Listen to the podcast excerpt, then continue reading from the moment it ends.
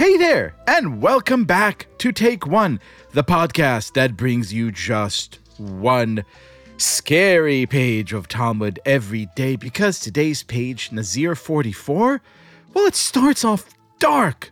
Have a listen. One might have thought that he may not become impure, a Nazir, that is, to bury a spine or a skull, or to bury most of the skeleton or most of the number of bones of other relatives for whom a priest becomes impure. You say in response, just as his sister is unique in that her body is dependent upon the brother tending to her burial, and he becomes impure to bury a spine or to bury a skull or to bury most of her skeleton or to bury most of her number of bones, so too, with regard to every person whose body is dependent upon him, i.e., his other close relatives, he becomes impure to bury a spine or to bury a skull or to bury most of his skeleton or to bury most of his number of bones. This presents a difficulty for the opinion of Rav that a priest may not become impure to bury any relative whose head has been severed. Wow, this is like something straight out of Scream or Nightmare on Elm Street. It's horror movie territory. And I am a fan of this genre. And so, because I wanted today's conversation to be as deep and as dark as it can be, I called up one of my favorite thinkers, authors, humans. He is the great Gavriel Savit, the author of the National Book Award nominee, but as far as I'm concerned, a National Book Award winner the way back and just out now come see the fair. Two masterpieces, if I may. He may fight me over it, but I don't care. Incredible, incredible books for young adults and adults who are young at heart and adults who aren't, because they are suffused not only with great big Jewish neshama, but also with a sense of kind of darkness. Gavriel Savit, is all of that fair?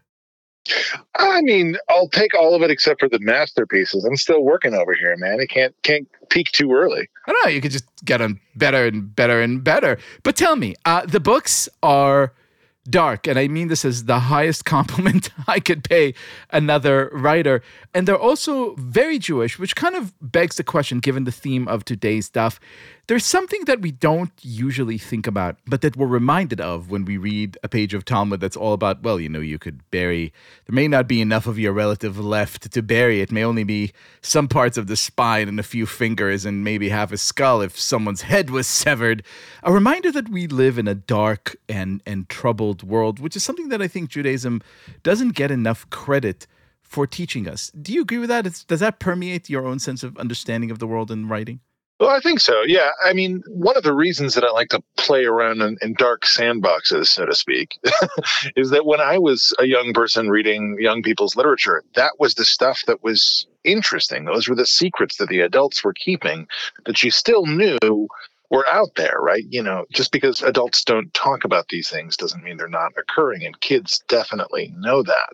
Uh, so that you know that felt like where the fun secrets were at, and I think in this daf we see a particular sort of very Jewish attitude towards death. It's not no one's turning their head away, right? We have this leitmotif of the different pieces of skeleton that constitute a significant enough portion of human remains uh, that a nazir or a priest would, uh, you know, become impure for the skull, the spine, the majority of the skeleton, and distinctly from the majority of the skeleton, the majority of numbers of bones, which obviously is two different notions, right? Like if you have like between the clavicle and the knees, like that's the physical majority. But if you just have some random assortment of bones, you know, from like the hands and feet that make up the numerical majority, that is also a significant enough portion of, of human remains.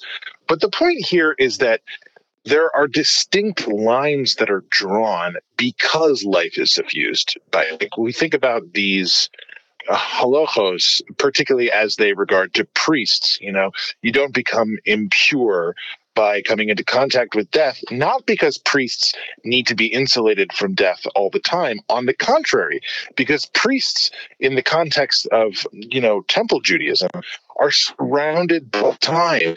Literally, their, their whole job all the time is to make animal sacrifices and to deal with blood and to deal with meat and to deal with innards and fat. And so it makes not an insulation from death, but a separation from holy death, so to speak, and profane death, so to speak. And of course, there are these particular exceptions who uh, relies on you for the dignity of burial in your close circle. I, I love that so much. You know, th- this reminds me of, of something that I read back in a period of my life I would rather not remember, known as grad school. Uh, it was this piece by this French thinker named Georges Bataille, who, who I'm sure you you know. Uh, he wrote that civilization basically went downhill the moment we took the abattoir, the slaughterhouse, out of the center of the town. He said, as long as you don't see the act of slaughter, as long as it's not part of your daily life, a reminder of this natural terribleness, right, of, of life and death and carnage, as long as you see that, you're a normal rooted person. The moment you take death outside and start making it something that is kind of theorized and feared and unseen and misunderstood, that's the moment it has these irrational sways on you. I think that daf today, hearing you explain it to me, does something kind of similar, no? I agree with you, and I agree with Bataille as well. I think I might construct in a slightly different way. I think we've really lost something as human beings in that we no longer live with livestock. Uh, most of us, you know, we may, we may have pets, dogs, and cats, but these are are different sorts of animals because we really, we anthropomorphize them very much, right? We we treat them and consider them like humans in many ways, as opposed to working animals and uh, frankly food animals you know for all of human history until about a century ago human beings were intimately connected with their animals in their day to day lives. The animals that they would kill to eat on feast days. You know what I mean? It was not abstract. You knew the expression, you knew the personality of that animal right. often. And so there was real meaning to the death. It wasn't just, you know, yet another unseen commercial asset that comes out of some mysterious processing facility that you buy wrapped in plastic at the uh, at the market. That is that is a meaningless death to a certain extent. Whereas for much of human history, the deaths that we decided we were willing to embrace uh, were considered and textured and in many ways sort of human. Gavriel Savit, author, thinker, philosopher, great Jew. Thank you so much, as ever, for being our guest. My pleasure. Thank you, Liel.